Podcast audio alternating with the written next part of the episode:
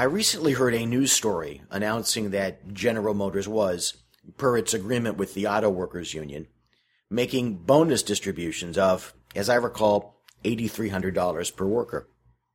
Asked to comment, the union spokesperson said that although the workers appreciated the bonus money, it did not make up for the fact that they had not received wage hikes for several years.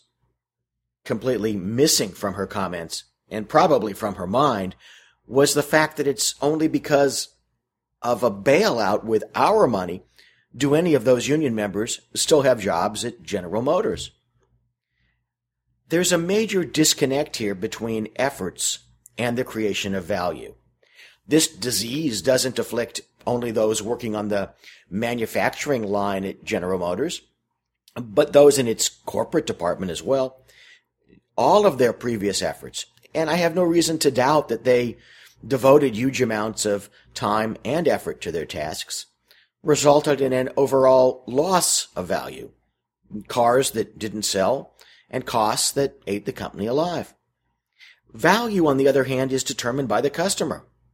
Of course, this holds true in all areas, excepting those in which the government has meddled, causing more harm than good, say as in the public schools, including healthcare.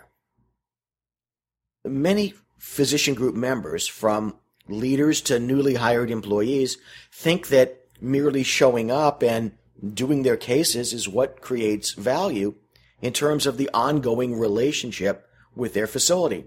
It doesn't. Look, I'm not saying that treating patients isn't a value. What I'm saying is that those efforts are not equivalent to the creation of value in terms of the relationship with facilities. The same holds true in connection with the creation of value as to the relationship with referral sources. One thing's for certain, the government's not going to bail out your medical group.